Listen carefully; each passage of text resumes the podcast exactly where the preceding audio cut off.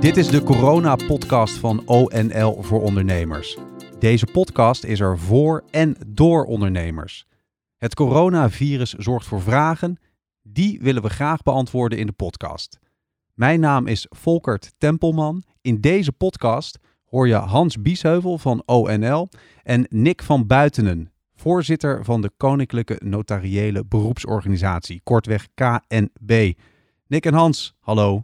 Dag, Volkert. Hallo. Hi. Mooi dat jullie erbij zijn. Nick, de Koninklijke Notariële Beroepsorganisatie behartigt de belangen van de ook wel kandidaat notarissen in Nederland. Heel kort, wat doen jullie precies? Ik denk dat we vier rollen hebben. We hebben een, um, uh, een juridisch bureau waar allerlei vragen uh, kunnen worden gesteld, met name over de uh, woordwachtersfunctie van de notaris. Wanneer mag ik weigeren? Wanneer moet ik weigeren?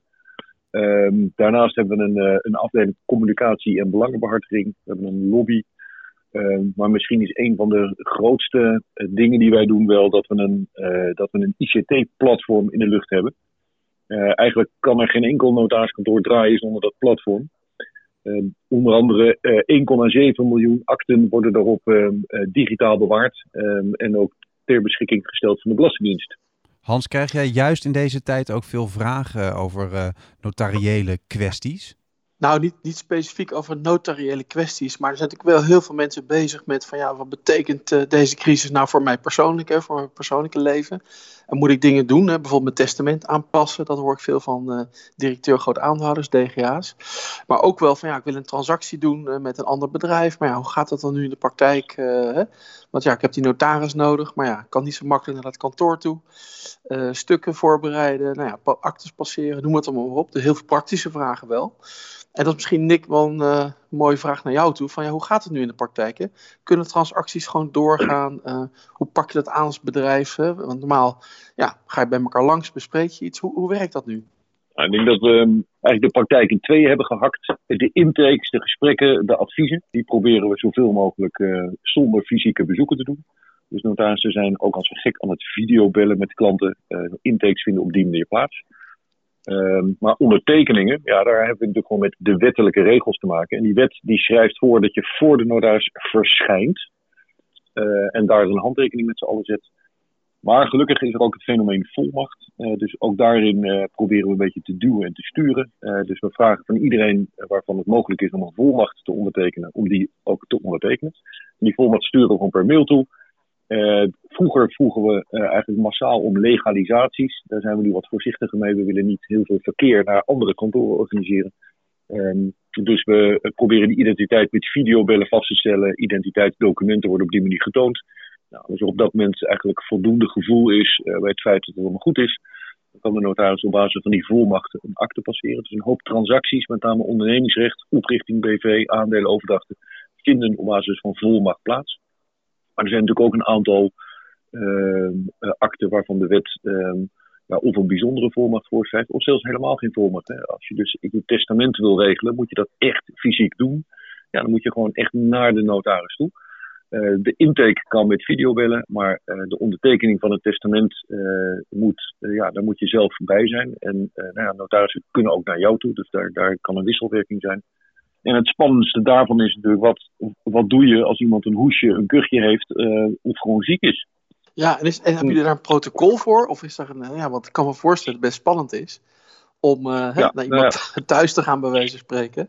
En je niet precies weet of dat uh, nou ja, gezondheidstechnisch helemaal veilig is. Nou ja, notarissen gingen altijd al wel naar, huis, naar huizen van, uh, van klanten toe die moeilijk ter been waren. Of die allerlei redenen hadden om niet te komen. Nou, dan pakten we de fiets of de auto, prima. En we gingen ook regelmatig naar het ziekenhuis. Voor mensen die doodziek waren um, en die toch nog een testament wilden maken. Dat is eigenlijk nu ook zo. Uh, maar het ziekenhuisbezoek, ja, dat is natuurlijk wel lastig. Als mensen natuurlijk echt uh, ziek zijn en corona hebben, dan zijn daar natuurlijk wel protocollen voor. Maar niet alleen bij ons, die protocollen zijn ook in het ziekenhuis. Nou, ik heb ook wel verhalen van collega's gehoord dat die um, eigenlijk daar een heel slecht gevoel bij hadden. Omdat ze voelden dat ze het protocol in het ziekenhuis volledig in de war schopten. doordat er voor één iemand een testament moet worden gemaakt. Stress bij verpleegkundigen, bij mensen die daar rondliepen. Um, en ik heb ook wel um, daardoor een situatie gehad waarom een collega zegt: Ik ga dit nooit meer doen. Uh, weegt het belang van het maken van één testament voor één persoon wel op tegen het in de war schoppen van de hele organisatie van het ziekenhuis. Nou, dat zijn natuurlijk dilemma's waar je liever niet mee geconfronteerd wordt. Ja. Maar in zijn algemeenheid geldt dat als, je, dat als je niet in staat bent fysiek voor de notaris te verschijnen, dat het passeren van een akte nu in verband met spoedwetgeving ook toegestaan is door het verschijnen met een videoverbinding. en dat de notaris de handtekening onder de akte zet zonder dat de klant een handtekening zet. Maar dat mag alleen maar in zeer uitzonderlijke situaties. En denk dus maar aan het feit dat iemand ja, bijvoorbeeld een huis verkoopt wegens corona aan, aan het bed gekluisterd is. Dan zou je dus op die manier een akte kunnen passeren. En dan zei je al, hè, we gaan, zeg maar, het gaat over ondernemingsrechten. Uh, overdragen van aandelen, bedrijven, noem maar op. Dan gaat het nu dus met videobellen en digitaal. Betekent dat als de crisis voorbij is, dat je dan alsnog zeg maar, uh, fysieke stukken moet gaan opstellen? Of is dit voldoende, ook voor de toekomst? De akten die we op dit moment uh, met de middelen ondertekenen zoals die nu zijn, de regels zoals ze nu zijn, die zijn afdoende. Dus je hoeft, die hoeven later niet nog eens een keer bekrachtigd te worden. Dus we doen het gewoon op, we doen het nu op de manier waarop het nu gaat en dat is goed genoeg. Tegelijkertijd is natuurlijk de vraag, uh, hoe, hoe, ga je nou met het passeren van akten om in de toekomst in die ideale wereld? Um, en daar waren we natuurlijk al jaren mee bezig. Er is een enorme digitaliseringsgolf ook over het notariaat gekomen. Uh, dus we waren al bezig met ontwikkeling van een digitale notariële akte. En een bijbehorende digitale identiteit. Hè? Want sinds een jaar weten we dat er een richtlijn uit Europa aan zit te komen, waarbij Europa voorschrijft dat de oprichting van een BV online moet kunnen plaatsvinden medio 2021. En het ministerie van Justitie werkt samen met de KNB uh, aan ja, het opzetten van die digitale akte. Dat is, ehm, dat is een hele uitdaging, want ehm, ja, als je bij het begin begint, het eh, inloggen in een systeem waarbij je uiteindelijk eh, een digitale BV opricht. En de ondertekening van die akte. Hoe organiseer je die nu? Nou, we weten allemaal dat het niet heel fraai gesteld is in Nederland met digitale identiteiten. We hebben um, IGD, maar dat is eigenlijk al een, een soort van afgeschreven uh, middel. Dat, uh, daarvan is vastgesteld dat het niet voldoet aan de hoogste, de hoogste eisen van beveiliging. Zeker niet diegene die vanuit Europa worden voorgeschreven. Maar we hebben ook e-herkenning uh, vanuit de overheid. Ja, ja, maar ook dat uh, is, is niet een middel wat uh, volgens Europese regelgeving voldoet aan de hoogste graad van beveiliging. En we hebben samen met justitie vastgesteld dat wij vinden dat de ondertekening van een notariële akte uh, wel vraagt dat je dat doet met een middel um, ja, wat eigenlijk super veilig is. daar, daar mag geen enkele twijfel over bestaan. En dat is er in Nederland nog niet. Er is nog geen enkel middel wat voldoet aan die hoogste graad van beveiliging. Dus daar zijn we nu aan het werk. We hebben dat als werknaam notaris-ID gegeven.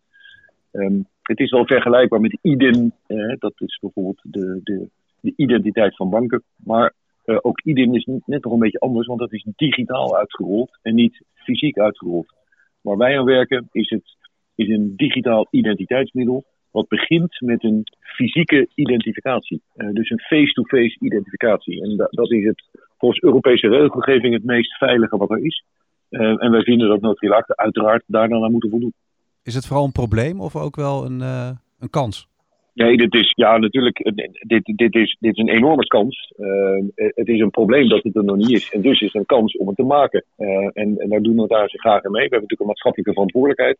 Um, uh, wij willen zeker uh, de digitaliseringsmogelijkheden in het notariaat verkennen. Wij willen door. Dus in die zin zetten wij vol in op meer digitale middelen voor de notaris. Nick, wat mij nou nog interesseert, en we hebben natuurlijk ook al in eerdere ja, gesprekken over gehad. Hè, uh, maar hoe, hoe, verandert dit nou het beroep van de notaris ook definitief? Kijk, die digitalisering was natuurlijk al gaande. Is dit een geeft dit een versnelling? Hoe zie je dat? Hoe, hoe gaat dat vak zich nu ontwikkelen de komende tijd? ja, ik denk dat uh, de afslag richting digitalisering is al heel lang geleden genomen. Uh, dat gaat ook niet meer terug, dat gaat niet meer stoppen. Je ziet dat bedrijven om ons heen uh, nu door de coronacrisis in een, in een versnelling terecht zijn gekomen. nou, dat, daar, daar ben ik natuurlijk aan de ene kant wel gelukkig mee, omdat het maakt dat we nu kunnen werken zoals, zoals we werken. Tegelijkertijd heb ik er ook wel zorgen over. Want op het moment dat we, dat we eigenlijk met elkaar constateren dat we nog niet klaar zijn ehm, voor een volledig digitale wereld. Als je kijkt naar een digitale identiteit, dat, die, die dus voldoet aan die hoogtegraad van veiligheid, is er nog niet. Ja, uh, dan zie je dat bedrijven nu uh, uiteindelijk gaan werken met middelen die net een beetje minder veilig zijn. En de vraag is of je dat met elkaar wel moet willen. Ik begrijp ja. de situatie van nu, uh, maar het, is wel heel, het wordt natuurlijk ingewikkeld als, je straks, als we straks helemaal geen corona meer hebben. Als dat, als dat ooit komt, en misschien duurt het nog een hele tijd. Maar ga je dan uiteindelijk upgraden naar middelen die uiteindelijk al zijn ontwikkeld. En dat betekent dus dat je met elkaar dus wel een stapje daar naartoe moet zetten. Als iedereen dat dan wil, of iedereen daardoor bereid toe is, en of je dat nog wel kan implementeren. Ja. Uh, en ja. dat is ook wel een stukje kritiek op de overheid, want de overheid um, um, heeft zich de afgelopen jaren wel ontwikkeld als een soort van reactieve, reactieve overheid, reagerend op datgene wat er gebeurt in de samenleving. Um, en, en dat niet eens willen faciliteren, maar een beetje achteroverleunen.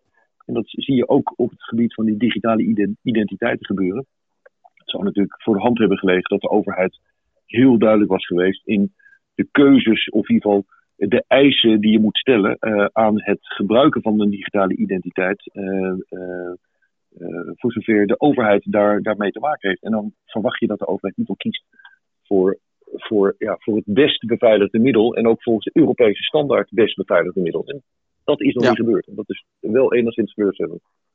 Ja, dat lijkt me heel erg belangrijk. Uh, ik heb eigenlijk nog één belangrijke vraag. Dus, heb jij nog tips of adviezen voor ondernemers in deze tijd? Hè? Want het is natuurlijk toch heel erg spannend. Allemaal voor iedereen, voor ons allemaal. Uh, het is heel lastig om, om vooruit te kijken op dit moment. Heb je nog tips en adviezen voor ondernemers? Wat kan je nu doen op dit moment? Wat adviseer je om nu te doen uh, in deze hele onzekere periode? De tip is natuurlijk overleven en vernieuwen. En dan, dan zeg ik het in één, uh, één zin. Maar ik denk logischerwijs wel in die volgorde. Eerst zorgen dat je het overleeft. Zit ik ondernemers waar ik echt mee te doen heb. Mensen die in de horeca zitten bijvoorbeeld of in de evenementenbusiness. Tegelijkertijd moeten we ook blijven vernieuwen. Dat geldt bijvoorbeeld voor mijn eigen vak, voor het notariaat. We, we moeten niet stilzitten en ook deze crisis aangrijpen om uh, misschien wel digitalisering te versnellen. En daar volop te blijven inzetten paradoxaal is overigens wel dat we nu we zo digitaal met elkaar aan het werk zijn. Hè, we zijn dus alleen maar aan het videobellen voor intakes. Dat we ook wel de beperkingen zien en merken. Dat zal voor andere ondernemers ook wel, ook wel gelden. Hè. Dus alles maar digitaal doen, dat, dat geeft een enorme verschraling en verarming ook in de contacten. Niet alleen sociaal, maar ook qua veiligheid. Wie heb je aan de telefoon? Zijn de beelden van de mensen die je ziet, uh, zijn die echt of zijn die fake? Uh, de stand van de techniek is ook dat er enorm veel gemanipuleerd kan worden. Dus kortom, uh, mijn tip zou zijn: zorg dat je, dat je gebruik maakt van veilige middelen. dat je wat dat betreft zorgt dat je goed oriënteert en gebruik maakt van die middelen die passen bij, bij de ontwikkeling van deze tijd.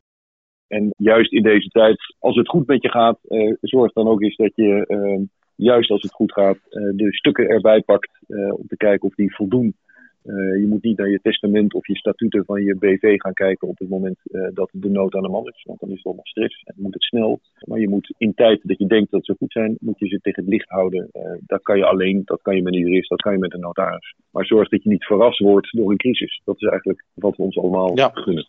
Duidelijk verhaal. Tot zover deze corona-podcast van ONL voor ondernemers.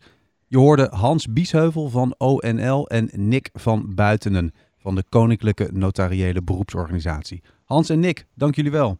Goed zo. Je kan ons bereiken via het speciale e-mailadres corona.onl.nl.